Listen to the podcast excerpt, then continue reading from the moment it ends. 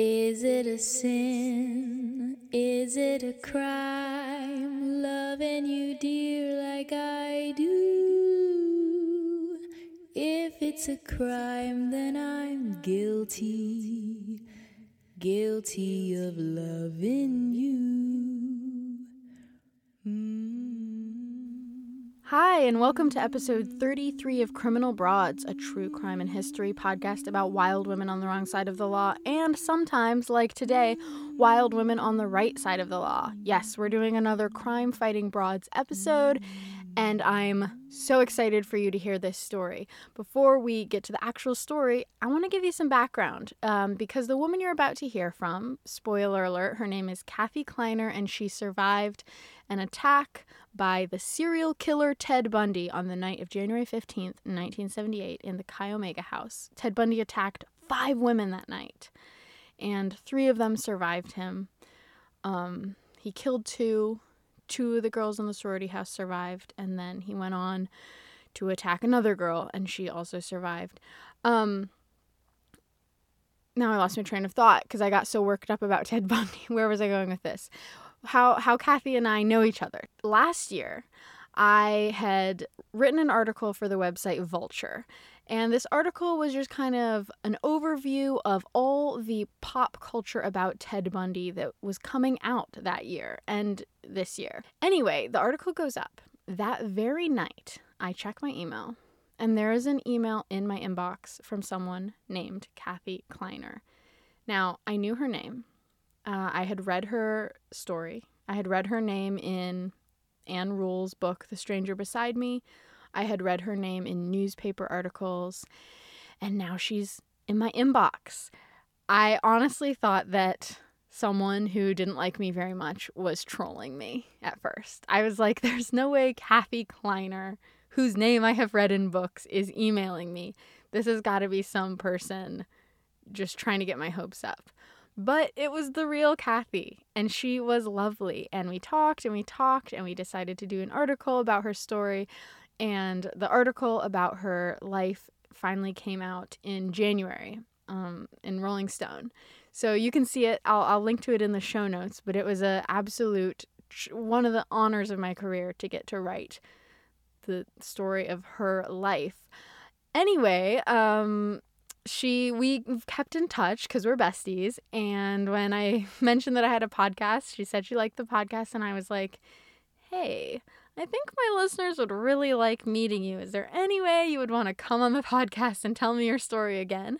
And of course she said yes because she's a delight like i said so here she is to tell you her story, and you're going to hear it a lot of it in her words. I have big chunks of her talking because it's her story, and I want you to hear the way she says it. And believe me, I know her story already because I did a lot of interviews with her for the Rolling Stone article. Doesn't matter.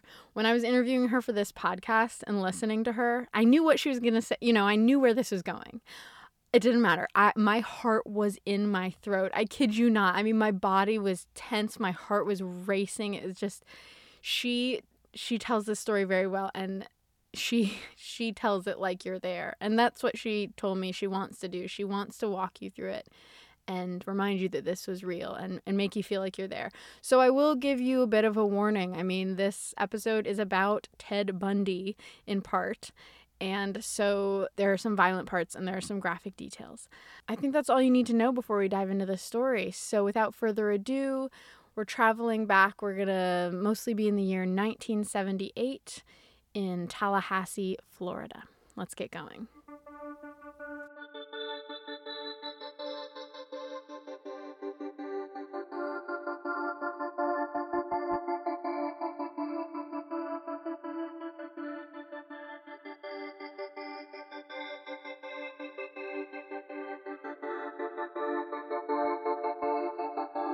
One day in early 1978, Kathy Kleiner was on the phone in her parents' kitchen, begging her sorority sisters to call her back.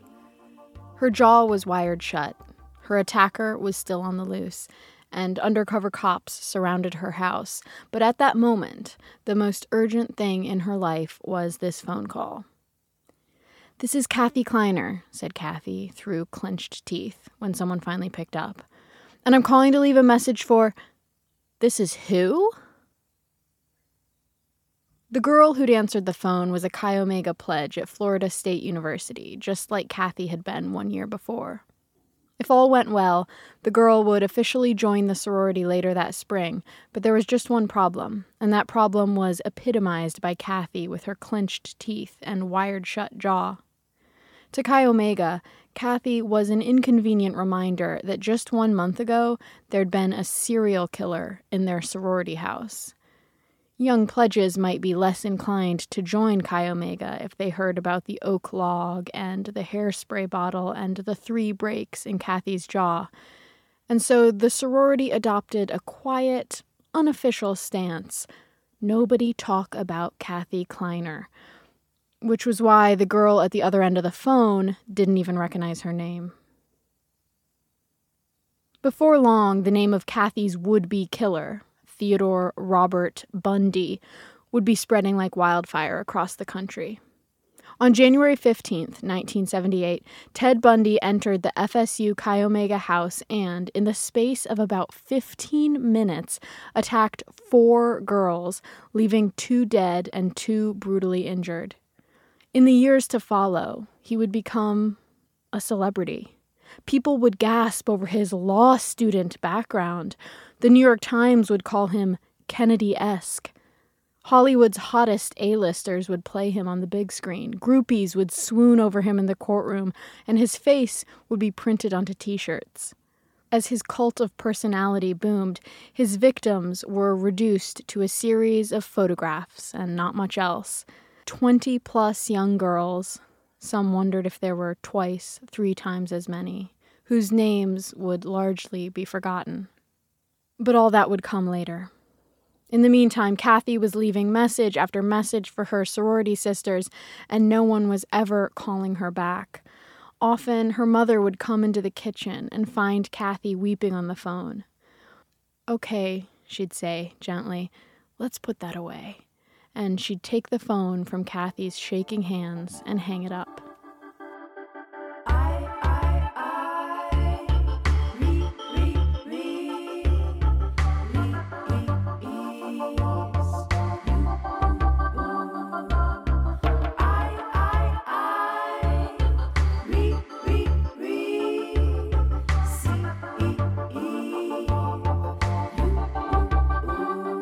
Long before Kathy Kleiner and Ted Bundy ever crossed paths, Kathy had already experienced her fair share of hardship. She was a feisty, creative little kid, but there was one thing that loomed over her childhood the hospital. When I was 13, I was diagnosed with systemic lupus, which is a form of lupus that actually um, attacks your organs as well as um, your um, your bloodstream. I was diagnosed when I was in, um, I believe, the uh, June of my sixth grade of school. I was in the hospital for three months during that time. I was um, not told, but my parents told that my lupus was so aggressive that they probably um, would give me a year to live. And of course, I didn't know that. So um, I was just getting better as far as I knew my parents were offered a, um, a chance to give me experimental cocktail for chemo, which I took and lost all my hair. And at this point was the beginning of my seventh grade in the fall. And I was homeschooled and homebound for that whole year. I had my little dog, and I would get so bored sometimes. I remember I would uh, dial zero and talk with the operator. And sometimes they'd talk to me and sometimes they'd be too busy, but that was kind of an outlet I had. So, and they were mostly very kind to me. I did um, go one time out. My parents let me go to church because I was bothering so much. So one Sunday I went to church, and less than two weeks later, I came home and I had shingles. So, on, on top of everything else, no hair, shingles, and homebound, it was a very uncomfortable year for me. So I went to high school, my freshman year in high school. I joined theater. Theater was a great release for me. I made great friends. And I found when I was in theater, I could act and I could play and be anyone I wanted to be. and I didn't have to be that sick kid that was home on seventh grade. That was behind me now. Theater was the perfect outlet for a kid who'd spent so much time in hospital beds or inside, unable to mingle with the other children. Finally, Kathy felt like she could be her bright, true self on stage, and the friends she made in that theater group would last her entire life. She and her good friend Nora had a bit where Nora was the ventriloquist and Kathy was the ventriloquist's dummy, a very sassy, very argumentative dummy, mind you. She was a tiny kid, just under five feet tall, and in one Christmas play, she played the star at the top of the tree.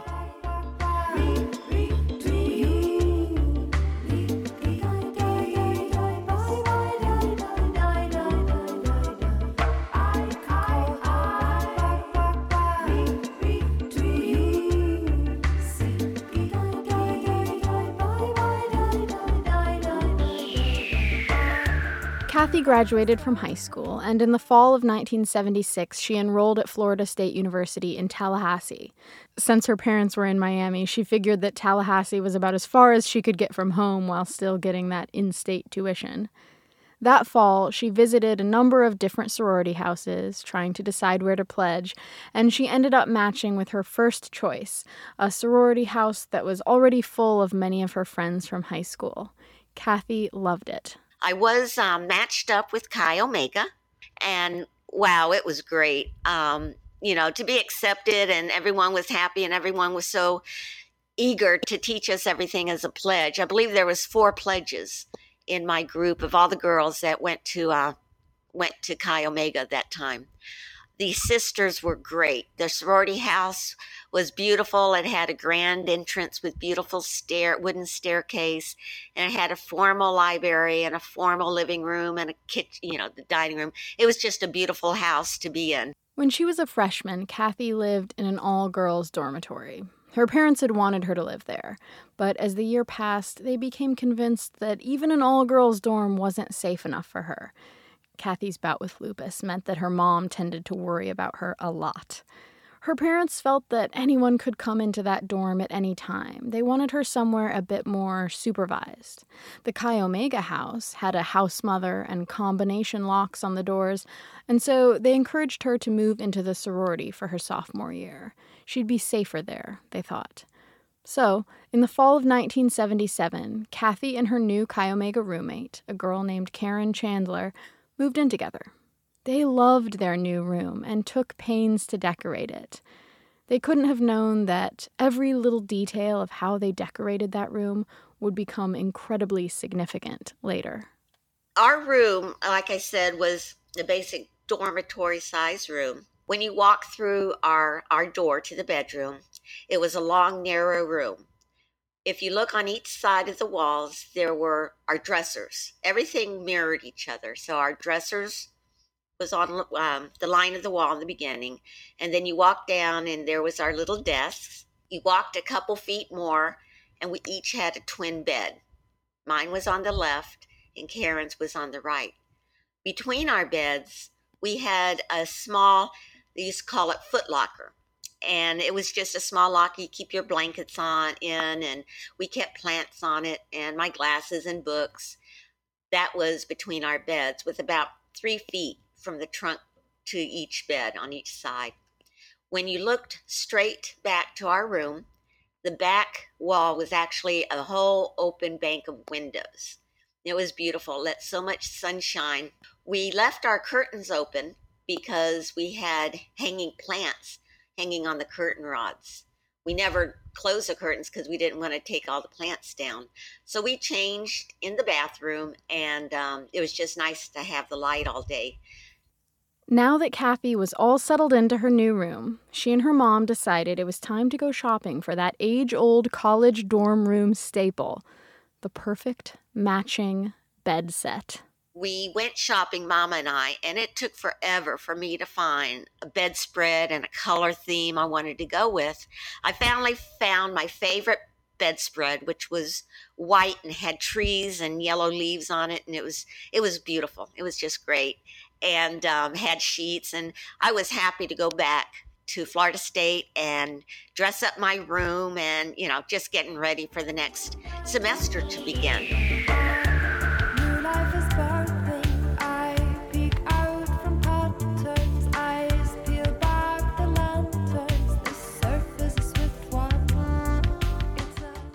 And now let's take a quick break to hear from this show's sponsors.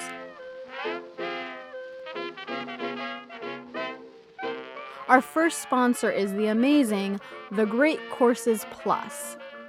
Picture this with me. You're at trivia. The question is something about women warriors throughout history. Everyone at your table has a blank look on your face, but you you know the answer and you win it for your team. Okay, this hypothetical scenario will only be possible if you check out the Great Courses Plus, which is a streaming service full of courses from top level professors and experts about anything from women warriors in history to true crime to things like photography and cooking. I have been listening to Forensic History, Crimes, Frauds, and Scandals. This is a course that goes deep into famous cases that we think we already know everything about Jack the Ripper, Lizzie Borden, the Menendez brothers, the Tylenol murders. So, if you'd like to check out the great courses, you can get an entire month free by going to thegreatcoursesplus.com backslash broads. That's the Great Courses Plus, P L U S, com slash broads for a free month of learning and expertise and just becoming generally more amazing at trivia. Our second sponsor is the new podcast, Nevertheless She Existed, which is a fabulous look into women's history that they, capital T, they, don't want you to know about. Here, I'm going to play a little clip for you. Hello, cruel world. I am Molly Gaby. And I am Kylie Holloway. and we're the hosts of Nevertheless She Existed podcast. We're starting a new podcast, and we want to tell you a little bit about it. So, what are we doing here with this new podcast? Oh, I don't know, Kylie. Just righting the wrongs of hundreds of years of forgotten women's history, that's all. Kind of a lofty goal for a podcast, yes, but remember, Rome wasn't built in a year. Mm-hmm. But I bet it could have been if women were in charge of building the damn thing. Just saying.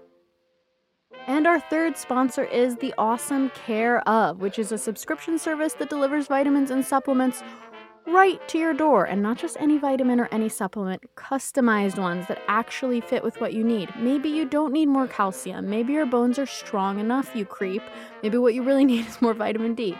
You go online and you take their easy, fun quiz that is backed by science, not by cult leader propaganda and it'll ask you about your health goals. So I took it and I put that I want to sleep better and I never want to stress again. I want to have perfect skin. I want to be extremely fit and immune till the cows come home. I don't know if this overwhelmed the system, if I was asking too much out of it, but Care of was very polite and didn't tell me I was being too ambitious. So you take the quiz uh, and they tell you what vitamins and supplements they recommend and then you don't have to go anywhere. The vitamins just come to your door. So if you would like to upgrade your health routine, here's how you're going to do it. You got to go to takecareof.com and enter the code criminalbroads and you will get 25% off. Again, go to takecareof.com and enter the code criminalbroads.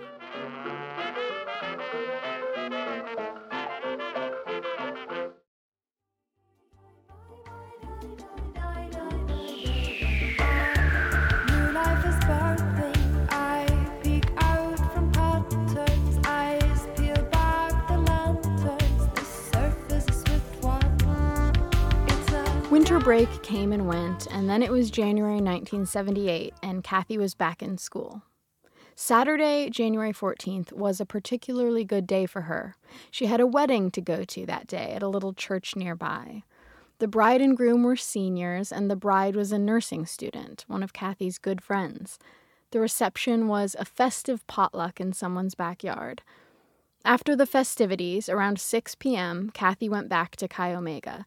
She'd had plans to go out with some of the other sorority sisters, but she was tired from the day and told them to go on without her.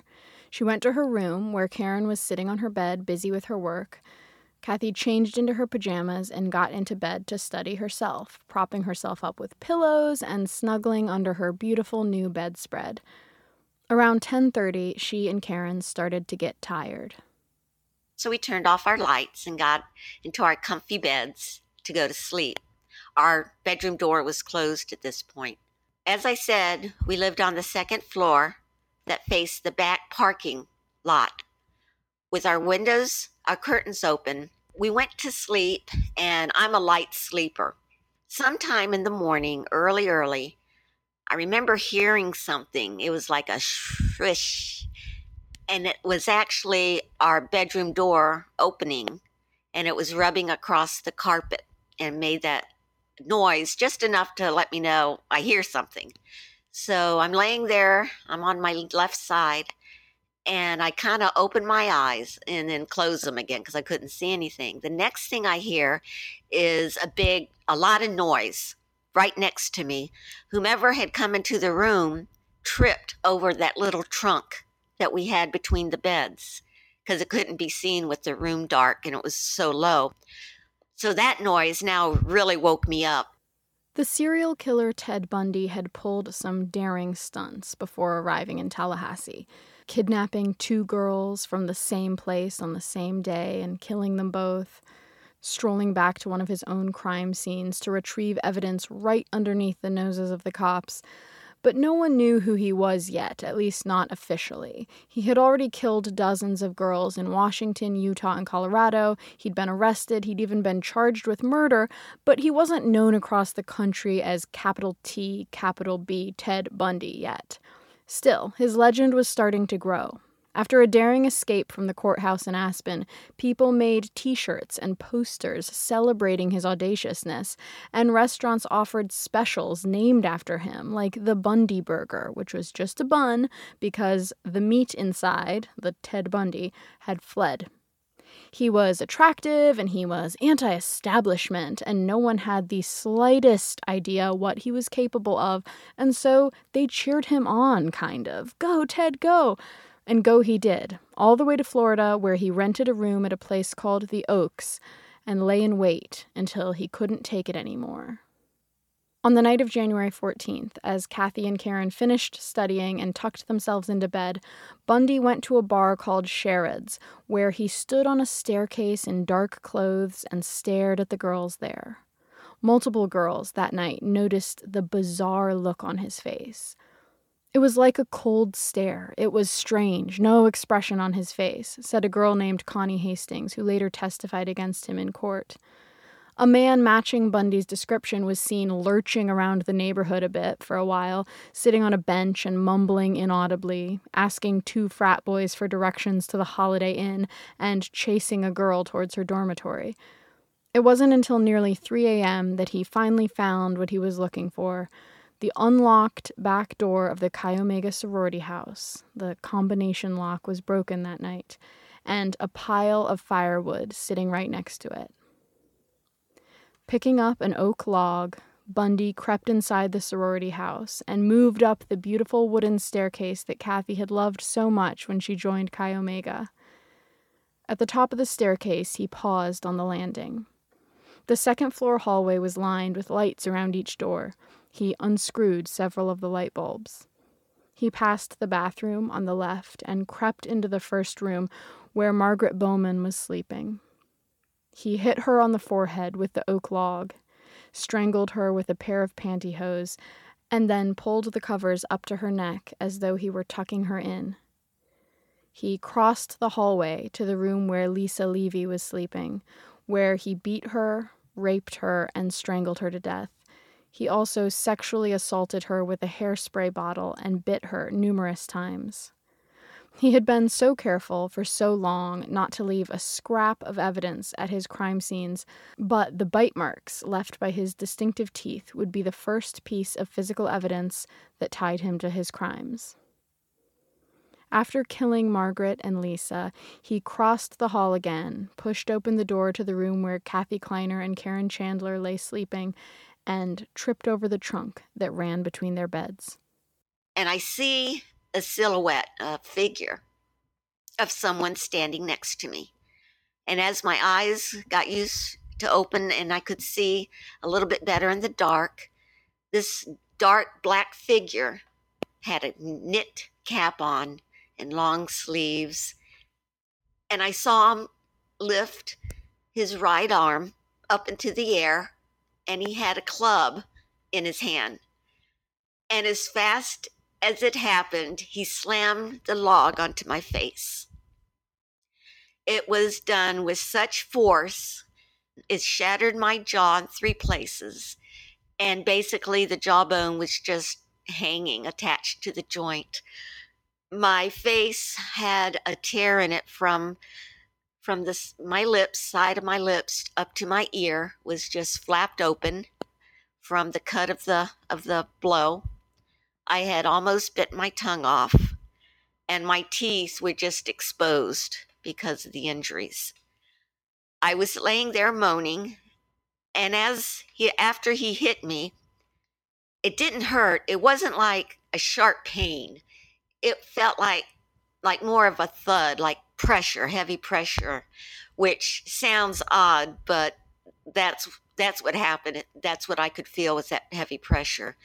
Karen woke up and started making noise so this person tripped back over that little trunk over to her side of the room and again hit her with the same piece of wood the oak club that he attacked me with I was in my bed and I was making noises. In my head, I was screaming as loud as I could, help, somebody help me, what's going on? I'm, you know, come get me. And reality, all I was doing was making gurgling sounds.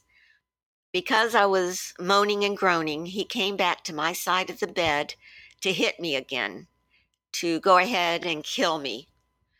Just as he walked over, a light shown up in our room.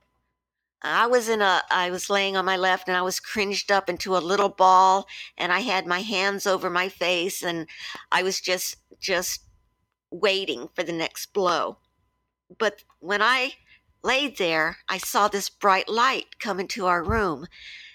It was just really it was a beautiful light. It, it, it's hard to explain, but it was white and um, clean. It was a clean white light as I opened my eyes, this guy, this person who was being so frantic and just attacked me and then went and attacked Karen and then went and it was like he was like a rabid animal. He just it wasn't a slow process. It was just really jerky and and um, just on a mission. He was just there to attack. The light in the room spooked him. He thought either he was seen by whomever was in the parking lot or else that I saw him and I got a better look at him because of the light. The next thing I know is he's turned around and ran out of our bedroom. Then the light stopped shining. It was um, dark again in the room, and the beatings had stopped. And I, I did not see his face. I did not know that he had already attacked two of my sorority sisters and killed them, Margaret Bowman and Lisa Levy. Um, I was just now in a state of pain. At that point, Karen, my roommate, was able to get up and she walked out into the hallway where some sorority sisters found her and brought her, turned her around and walked her back into our room, turned on the light. And that's what they saw when they saw the blood everywhere, me covered in blood, the room covered in blood and that's when they called 911. To this day, Kathy remembers the intense relief of seeing that the police had arrived. The man who had attacked her in the night was gone. Help was here. Soon enough, paramedics were bending over her and taking her downstairs, down that gorgeous wooden staircase on a stretcher. She remembers feeling very cold and that there were flashing red and blue lights outside, the lights from police cars. In her confused state, Kathy thought that she was at a carnival.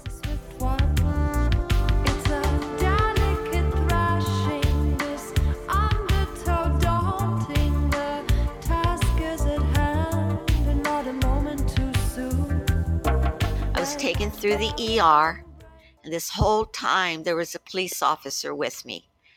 Again, you know, the peace and comfort that gave me. They were he they were just right there as they pulled the gurney into the emergency room.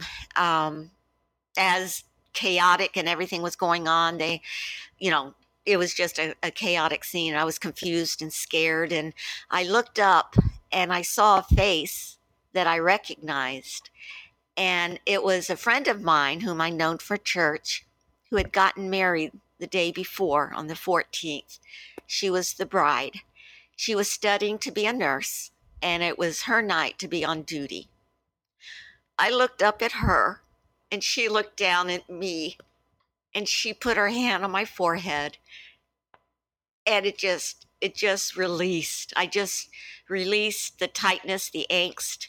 Um, it was it was nice. It was it was comforting. And then they put me to sleep, and in the operating room, they wired my jaw shut, along with other. They tried to uh, stitch my she- uh, cheek back together. Because you can't do anything with the tongue, it was just forced to heal on its own. But that hospital experience was um, something I'll never forget. And yet, the little things that brought me comfort the police officer and my friend's face it was between the chaos, I felt comfort at some points. After Kathy was released from the hospital and before she was flown back to Miami to recover at her parents' house, the cops wanted her to go back to the sorority and look at her room to see if anything was missing or different. Their thinking was that perhaps Bundy had taken something from her room, and when they caught him, if they ever caught him, maybe he'd have that same thing on his person. A police officer was on each side of my elbows as we walked up that beautiful wooden staircase. And we got to the landing. You made a right. And I remember seeing Margaret Bowman's room, which was the first door. And it had yellow crime scene tape on it. And then I looked, my I just turned my head, and there was Lisa's room. The door was closed, and there was yellow crime scene tape on it. The next door on the left was my room. Crime scene tape everywhere. So they walked me through, and I looked at my dresser. It was covered in black fingerprint dust. I looked and I, I was so just overwhelmed by the whole experience. I couldn't tell if anything was missing or, or taken. I looked down, I looked down the wall, and I saw my bed. And at this point, the blood was brown. It was just a, a brown stain, and it was all over my bedspread that I had just picked out, which made me so happy that was now ruined and covered in blood and my beautiful sheets. But at some point, it gave me reality because everything I was feeling and going through in those days, it happened because it happened there in that room and on that bed. I could understand what I was going through was real. And it was real because it happened on that bed. And those, my bedspread was part of that testimony. After seeing her room, two cops flew back with Kathy to her home, where, in between trips to the oral surgeon, her parents and sister nursed her back to health. Though she was surrounded by family, she was desperate to hear from her Chi Omega sisters, but no one ever called her back. It wasn't until two years later when her friend Susie White passed away suddenly. Susie was a fellow Chi Omega and one of her old friends from high school theater. It wasn't until then that Kathy saw her sorority sisters again. At Susie's wake, they clustered around her, cooing sympathetically. She pushed them away. What happened? she said. Where'd y'all go? The girls looked nervous. The Chi Omega board of directors had explicitly told them not to contact her, they said. After the Bundy attacks, the number of Chi Omega pledges had dropped drastically, and the board was nervous. They didn't want to be known as, quote, the Bundy house, the Bundy sorority, the Bundy people, and so they had to scrub their image and do their best to forget. Surely Kathy could understand this, right? They didn't want to forget her, they were told to forget her. But Kathy knew that wasn't the whole story. The sisters had wanted to forget her.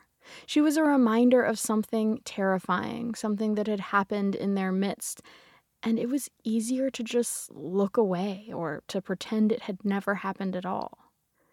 And so, as the girls closed in around her, she stepped back, breaking the circle.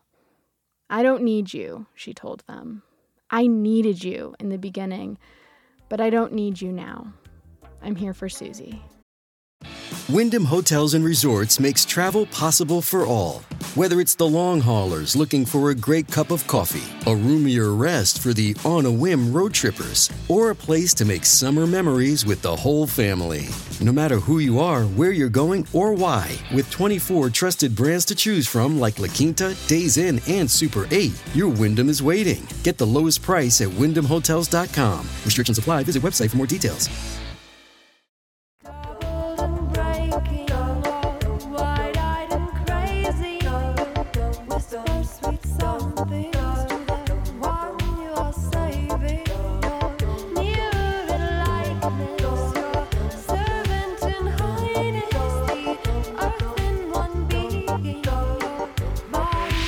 The year after the attack was a blur of activity for Kathy, who decided to fling herself back into life and work and romance in an attempt to move on from the horror of January 15th. One month after the attack, Ted Bundy was caught, and though Kathy didn't recognize his name and hadn't actually seen his face, she felt sure that this was the guy. Three months after the attack, she found herself so tired of being afraid of strange men that she took a job at a lumber yard in order to be around the maximum number of strange men possible. Six months after the attack, she was marrying her college boyfriend. After the lumberyard job, she took a job as a bank teller and was almost immediately robbed at gunpoint by, you guessed it, a strange man. She took the afternoon off of work and then returned the next day. Years later, she found herself so afraid of hospitals from her experience with lupus and her numerous jaw surgeries that she couldn't go inside one even if she was visiting, say, a friend who just had a baby. She didn't want to live her life with this fear either, and so she forced herself to walk into a hospital's HR department and ask them for a job. She worked at a hospital and loved it for the next 18 years. But her resilience was perhaps most on display in the spring of 1979 at Ted Bundy's trial. they called me. It was my turn to sit on, uh, to go in and, and testify. And I walked through the back door, sat on the witness stand, and I'm getting comfortable. And st- I started looking around the room, you know, just get the lay of the land.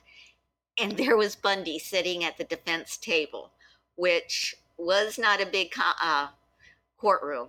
And he seemed awfully close sitting at that table. And then the prosecutor was on the other side of him at their table. Bundy was sitting there looking at me, and I looked at him, and I stared at him, and he stared at me, and we just locked eyes. I know the prosecutor asked me questions, which I have no idea what they were or what I answered. I was just in a focus. And then Bundy kind of put his his hand to his chin, the way he would sit, and just stared. And I did the same when the prosec- uh, defense attorneys um, asked me a couple questions.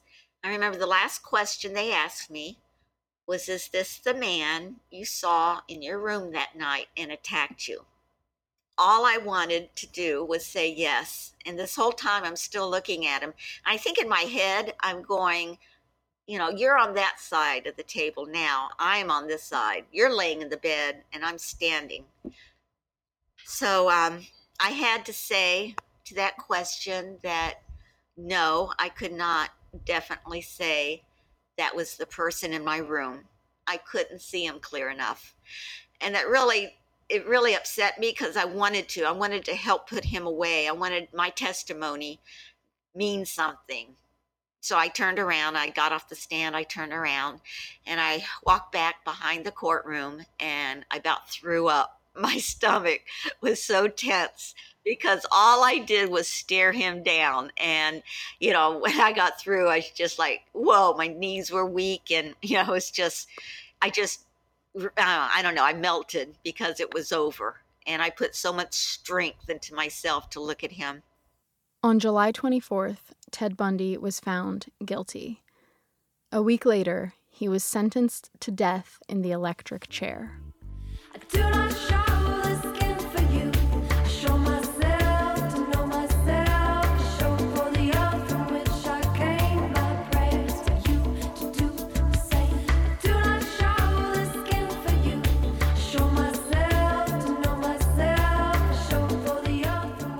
By the mid 80s, Ted Bundy was still alive, making a wearisome series of appeals that drove Floridian taxpayers crazy.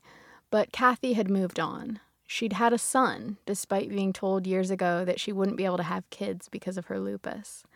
Her first marriage was over, and she was dating a handsome man from her high school theater troupe named Scott Rubin. On the night of January 23rd, 1989, Kathy and Scott sat together in front of the TV, watching what would turn out to be one of the major events of the decade. Finally, the execution of Ted Bundy, 11 years after he'd killed his last young woman. I remember my husband and I were um, in my little condominium.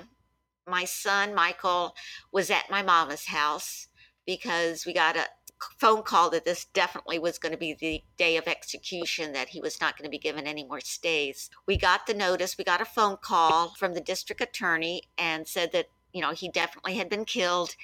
And we were watching TV, and I was now in a blur in my mind. And Scott said after that, they showed on TV um, that he had been killed.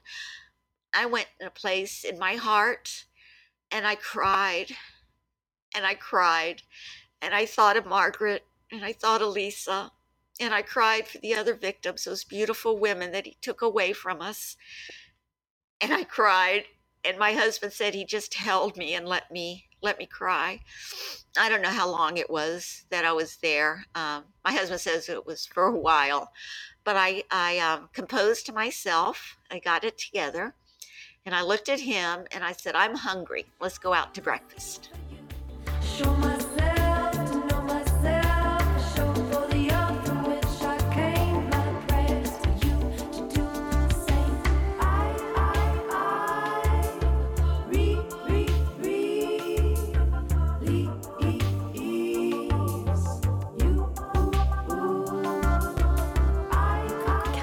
Had been wanting to tell her story for decades, but no journalists ever reached out to her. Even Ann Rule, the true crime writer who wrote about Kathy and all the other victims in The Stranger Beside Me, was in touch with Kathy but didn't actually interview her for the book. This wasn't malicious on the part of the journalists. Kathy was told later that people hadn't wanted to bother her or re traumatize her. But all this time, she'd been wanting to talk about it. She finds that talking about these things is greatly healing for her. When a TV station finally reached out to interview her in 2018, Kathy decided that she was going to start telling the world who she is, what she's survived, and how she did it. Today, she's been on the Dr. Oz show, she's been interviewed by radio stations all over the world, she's spoken at CrimeCon, and she's currently working on her memoir. But most importantly, she is a living, breathing, fearless reminder that behind these stories that we read about, these stories that are so famous these days that they almost feel like fiction Bundy, Manson, Gacy, Dahmer behind these stories, there were and are very real people. I find it very healing for me to tell to tell this. It's almost like having an onion and you peel away the the little layers, and um, each time I do, I feel better. Whomever you are, I mean, whoever, however scared you are, everyone has a strength in them, and really, once you find that, there's no one can take that away from you. That's your strength.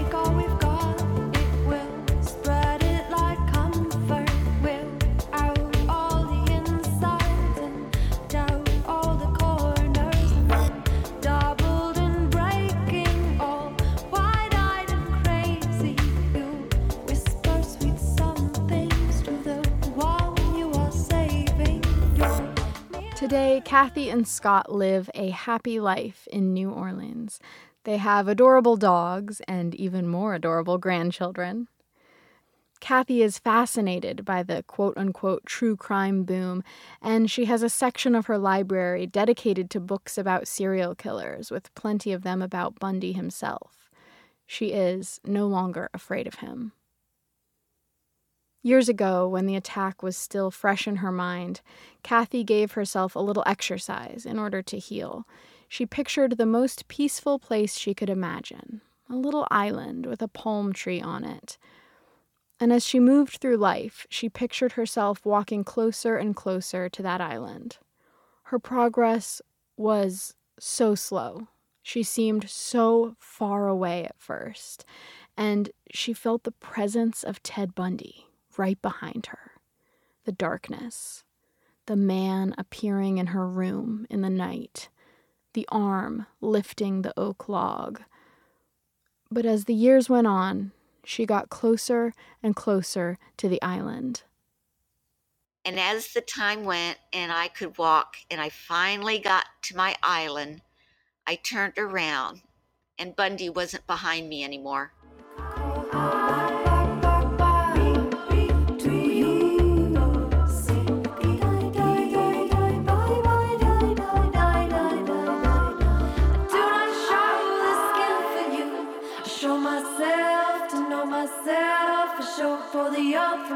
I came. My prayers for you to do the same.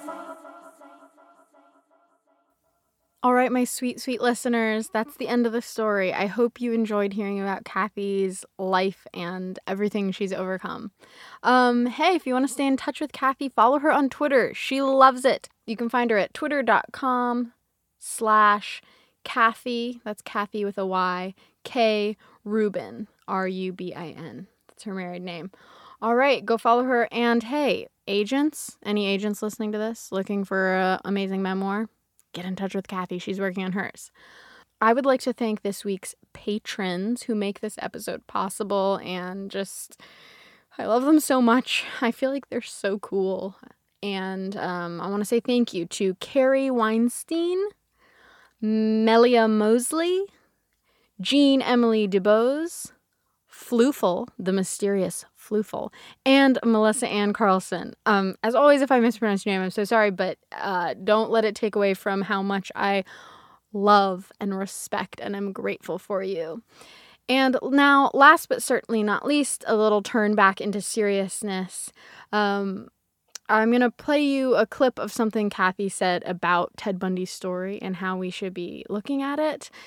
And then I am going to play you a special couple of clips from some Criminal Broads listeners themselves who are reading aloud the names of Ted Bundy's victims. Kathy, as you know, other people in the true crime sphere are emphasizing, wants us to remember that behind these killers, whether they're male or female, there are real people, real victims, um, and it's important to never, never forget that. So here's Kathy they talk about a serial killer. That's what he was. But you don't make a serial killer unless you have victims, multiple victims. And that's what needs to be remembered. Um, the facade of what he looked like and what he did is usually what what's mem- remembered, but the victims are what made him that. And um, there's never enough about the victims, um, their names. There have been several documentaries that have been very well. Um, I have been appreciative of how they've um, noticed the victims and talked about them. But again, I'm afraid that people will see this story and see half of it. Karen Sparks, 18. She lived. Linda Ann Healy, 21. Donna Gail Manson, 19. Susan Elaine Rancourt, 18. Roberta Kathy Parks, 20.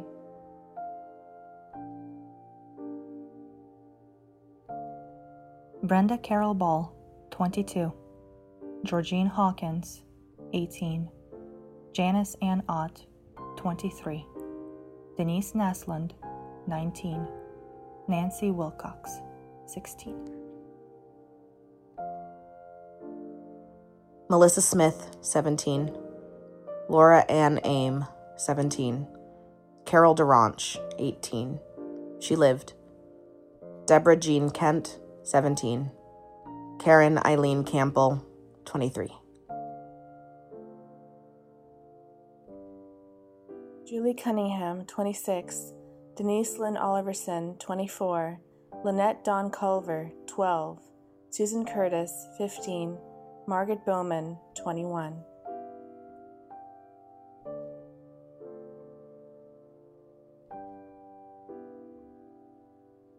Lisa Levy, age 20. Kathy Kleiner, age 20. She lived. Karen Chandler, age 21. She lived. Cheryl Thomas, age 21. She lived. Kimberly Leach, age 12.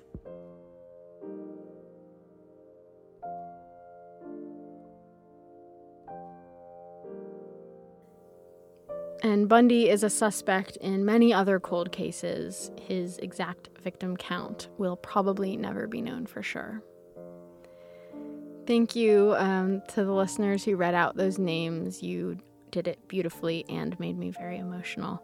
And thank you to all of you for listening, supporting the podcast, rating and reviewing, being a patron.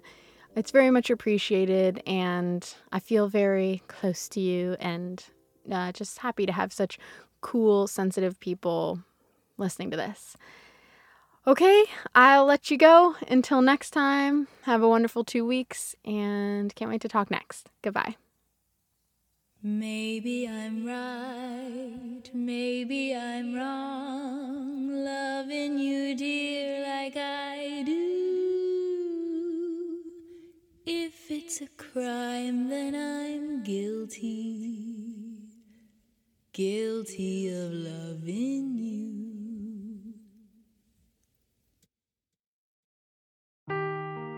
Seeking the truth never gets old. Introducing June's Journey, the free to play mobile game that will immerse you in a thrilling murder mystery. Join June Parker as she uncovers hidden objects and clues to solve her sister's death in a beautifully illustrated world set in the roaring 20s. With new chapters added every week, the excitement never ends. Download June's Journey now on your Android or iOS device or play on PC through Facebook Games.